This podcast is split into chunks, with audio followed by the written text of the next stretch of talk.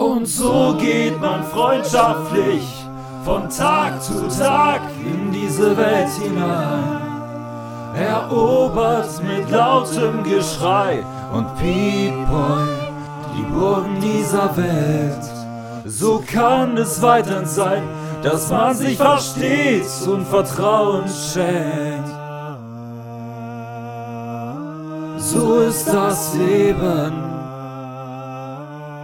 Freundschaft